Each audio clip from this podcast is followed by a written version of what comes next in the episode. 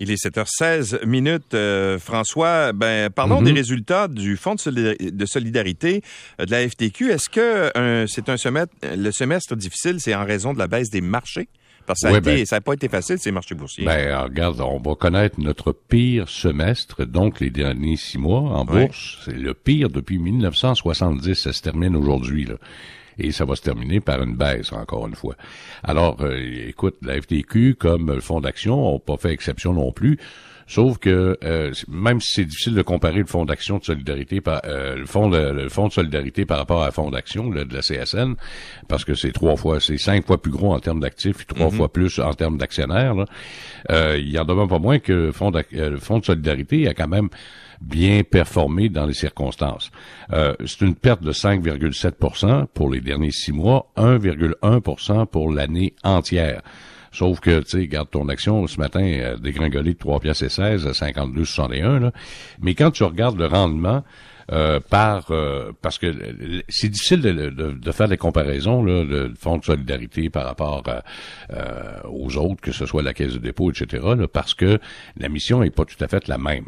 Hein, ici, 65% des investissements se font au Québec. Et quand tu regardes le- l'investissement au niveau québécois, ben merci aux titres privés et surtout euh, aux fonds spécialisés qui a quand même rapporté 9,1% pendant la dernière période. Sauf que quand tu investis dans les titres cotés en bourse des entreprises québécoises, là, ça a dégringolé, ça a fait comme le marché, là, 32% en baisse. La- L'action de Bombardier se porte comment euh, par les temps qui courent? Est-ce que c'est c'est difficile pour eux? Ben, regarde, je peux te le faire en direct. Là, j'ai pas regardé. Là, euh, je vais, je vais le regarder tout de suite. Là, si, si tu me permets. Là. Excuse-moi, Ben, je ne voulais pas te 18 prendre en- au dé- Non, non, non, c'est correct. Regarde, euh, euh, par les temps qui courent, Bombardier va quand même relativement bien. Là. Ouais. On est à 18,45. Euh, dans les cinq derniers jours, il a quand même gagné 6% dans un marché qui est baissier. Là. OK, ben quand même. Ben, tu sais, quand euh, il y a un an, là, quand euh, attends, attends un petit peu, je vais juste me mettre sur un an, là. Euh, il y a un an, ça valait 10 piastres et 11. Ah, mais quand même. Hein, ça a gagné 73 sur un an dans la dernière année. C'est quand même très bien. Ouais. Ça, c'est pas de la faute de Bombardier si on a une baisse de 32% dans le domaine des titres cotés en bourse pour les investissements québécois. Sauf que dans les autres investissements, là, euh, les actions de façon générale, parce qu'il il reste 35% où on investit à, l'extérieur du, du Québec, euh, on a fait 2,1% et les titres à revenus fixes, là, euh, donc les obligations, ces choses-là, ça a fait comme tout le reste, ça patate, moins 8 Alors donc, euh, le rendement est quand même pas si mal, euh, compte tenu des circonstances. Tu sais, sur trois ans, c'est 6,2% Ça, sans compter, bien sûr, le, le fameux euh, 30 de, de réduction d'impôt. Là. Si on compte pas, donc, euh, le côté euh, crédit d'impôt, ben c'est quand même 6,2% annualisé sur trois ans. C'est quand même pas si mal. Bon, dès demain, ça va coûter plus cher si vous devez de l'argent au gouvernement. Euh, tous les trimestres, Revenu Canada euh, révise justement son taux de pénalité. Alors, ça va avec les taux d'intérêt, bien entendu. Euh, on était à 1% Alors, de la façon que ça fonctionne, euh, tous les trois mois, euh, lorsque ça augmente, on va toujours au palier supérieur. Là, on est passé de 1 à 1,2 Donc, on passe directement au palier de 2% À partir de demain, ça va vous coûter 2% euh, Ça va être le taux de préférence à compter de demain. C'est le taux de référence, là, si vous avez une dette avec le Trésor. Euh, c'est pas une surprise, hein, avec l'évolution de, de- des taux d'intérêt, ben, faut qu'il euh, faut que les euh, paliers s'ajustent. Ça va avoir quand même euh, un, un impact important sur le fractionnement de revenus. là. Euh, c'est une faut que ça soit, pour que ça soit efficace, pour que la stratégie fonctionne, euh, par exemple pour les prêts, alors donc euh, le taux prescrit, euh, si tu prêtes à un proche, par exemple, ben ça va être 2 Hein, ce sera plus 1 là. Alors donc, ça va avoir une incidence fiscale donc sur le fractionnement de revenus. Euh, là, je parle pas de, de, de fractionnement de revenus des fonds de, de vos pensions. Là. Je parle que si vous faites un prêt à faible intérêt à un proche, ben là, il faudra plus compter 1% de revenus, il va falloir compter 2% de revenus à compter de demain.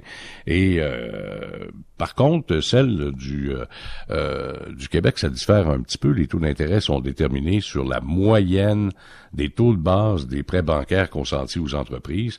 Euh, donc, euh, puis on le major de 3 Alors donc, euh, euh, au Canada, c'est 2% Chez nous, ça va être plus autour de 5-6. Bon, et l'essence est-il un grand luxe pour vous?